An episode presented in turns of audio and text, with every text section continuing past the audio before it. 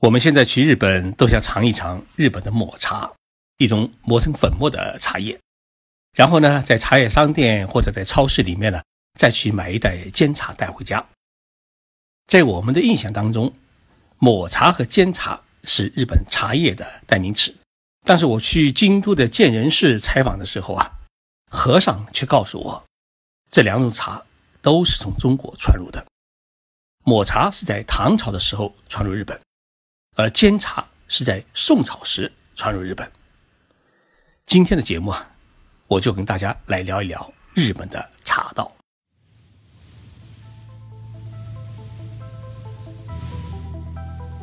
任你波涛汹涌，我自静静到来。静说日本，冷静才能说出真相。我是徐宁波，在东京给各位讲述日本故事。我在京都的建仁寺采访时，和尚告诉我，日本的茶道源于中国。在那一瞬间，我真的感觉到唐宋文化沉淀于日本的道理。抹茶和煎茶的概念，在我们中国啊，几乎已经不再存在。但是我们在日本，却能寻找到一千多年前中国茶文化的源头。喝茶最初是和尚们用于集中自己的思想的一种修道的手段。唐朝赵州有一个崇彦禅师，他曾经以吃茶去来吸引学者呢来论经谈道。茶叶是从唐朝时传入日本的。日本天台宗的开山大师最称和尚远涉重洋，来到了浙江天台山国清寺留学。回国时啊，他不仅带回了天台宗的经典，也带回了中国的茶叶籽儿。他把这个茶叶籽呢种植于日本近畿地区，这就是日本栽培茶叶的开始，他也就成了日本种茶的开拓者。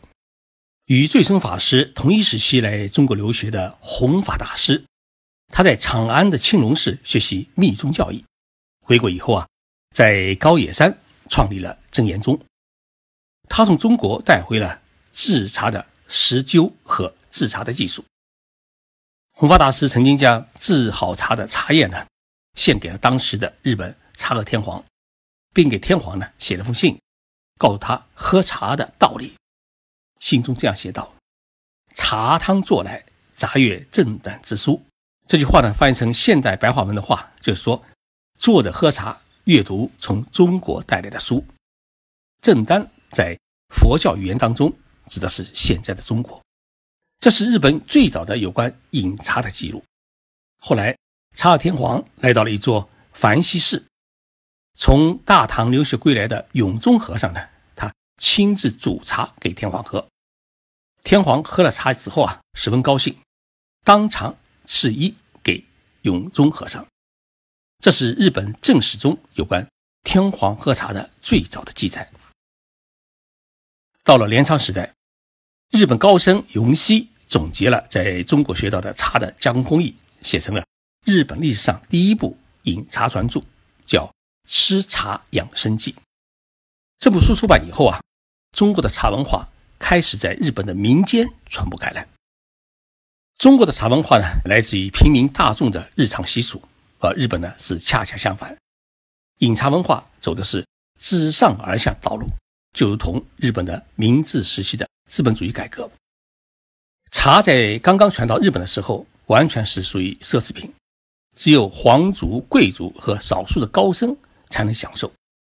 茶道被当作一种高雅的先进文化，而是局限于皇室周围。内容和形式呢，是极力的模仿大唐的茶文化。自镰仓时代开始，在思想上受到了《吃茶养生记》的影响。日本呢，将茶叶呢尊为是灵丹妙药。而且这种思潮呢是越来越普遍，而茶叶的种植的发展速度也使得茶叶开始走入了平民家庭。因此，在古代的日本啊，平民老百姓生了病以后啊，他就往寺院里面跑，在和尚地方呢讨一口浓茶喝下。因此呢，当时的日本寺院实际上也成了百姓的医院。日本最早创立茶道这一概念是在公元十五世纪。也就是中国的明朝后期，奈良呢有一位高僧名叫春田珠光，他在小小的茶室里面品茶，领悟出了佛法存于茶汤的道理。春田以此来开创了独特的崇尚自然朴素的茶风，叫草庵茶。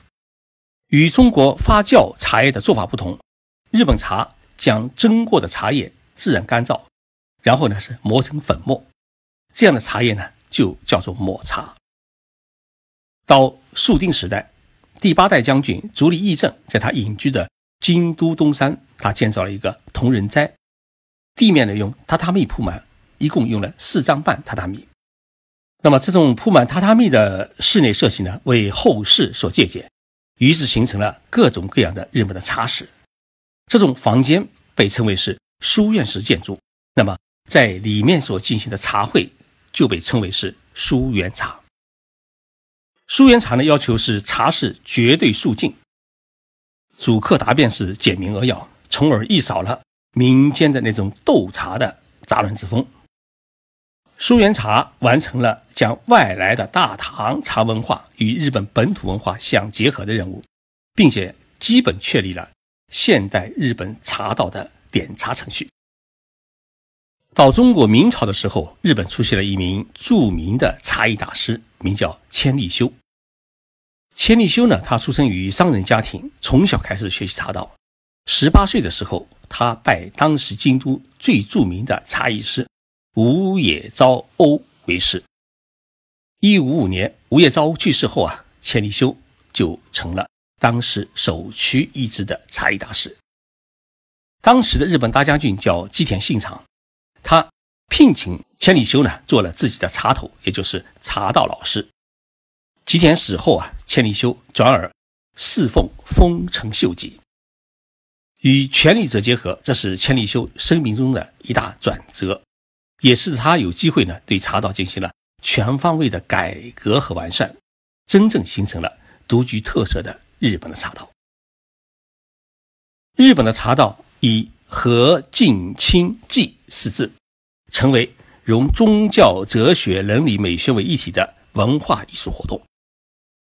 千利休曾经说过：“和敬清寂这四个字啊，就是茶道的根本。和代表了和平的和，也就是。”人与人之间的和，说到敬，就是对于长辈的尊敬，同时也代表了对于友人与同机共舟者的敬爱。以和而敬，从此开始了茶道的真髓。而清，则是清净清洁的意思，也是茶道的种种礼仪做法呢，是十分强调茶道一定要清净。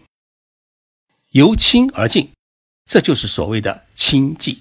就如不受外界影响的寂静的空间当中，让自己的心灵啊慢慢的沉淀下来。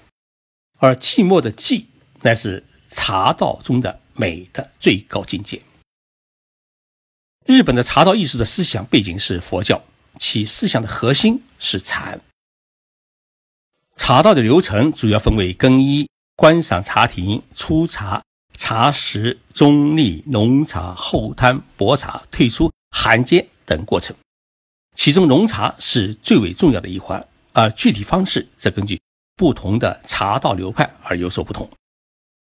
至于日本的茶道道具，可谓一分为是广义和狭义。广义的茶道具呢，包括接待用的茶具、茶席用具、院内用茶具、洗茶用器具等等；狭义的茶道，则是指茶壶。茶碗、茶杯、茶心、茶勺等等，在日本最纯真的茶道是春田珠光创立的草庵茶。草庵茶的茶道是对高贵、财富、权力的彻底批判，以及对低贱、贫穷的新的价值观的发现与创造。但是呢，在日本最受到推崇的还是书园茶。今年四月，在樱花盛开时节，我来到了京都，在京都的高台寺的茶室去喝了一碗茶。高台寺的茶室是一间十分简朴优雅的茶室，房子很低矮，只有十五平方米左右，所谓的四张半的榻榻米的空间。墙是泥土墙，地上铺的是榻榻米。茶室的门是一扇活动的小矮门，进去必须是躬身而入，以示谦逊，主人呢是跪坐在门前迎接，以示尊敬。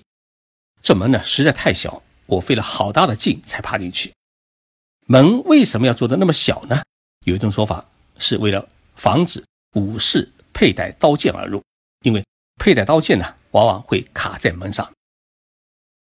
在进茶室之前，需要在门外的一个石头做的一个水缸里面，用一长水来洗手，然后呢将水呢再慢慢的送入口中漱口，目的呢是要将体内体外呢凡尘洗净。日本最标准的做法是，把一块干净的手绢呢放入前胸衣襟内，再取出一把小折伞插在背后的腰带上，这样静下心以后才可以进入茶室。那么茶室里面呢，一般都挂有禅意的字画，还有插花供客人欣赏，整体给人感觉呢就是一种亲切高雅。室内呢有烧水用的陶制汤壶和茶壶、茶碗等等各种用具。当家和尚呢，请了一位身穿和服的女茶艺师为我们煮茶，程序过于繁琐，花了二十多分钟才喝上一口抹茶。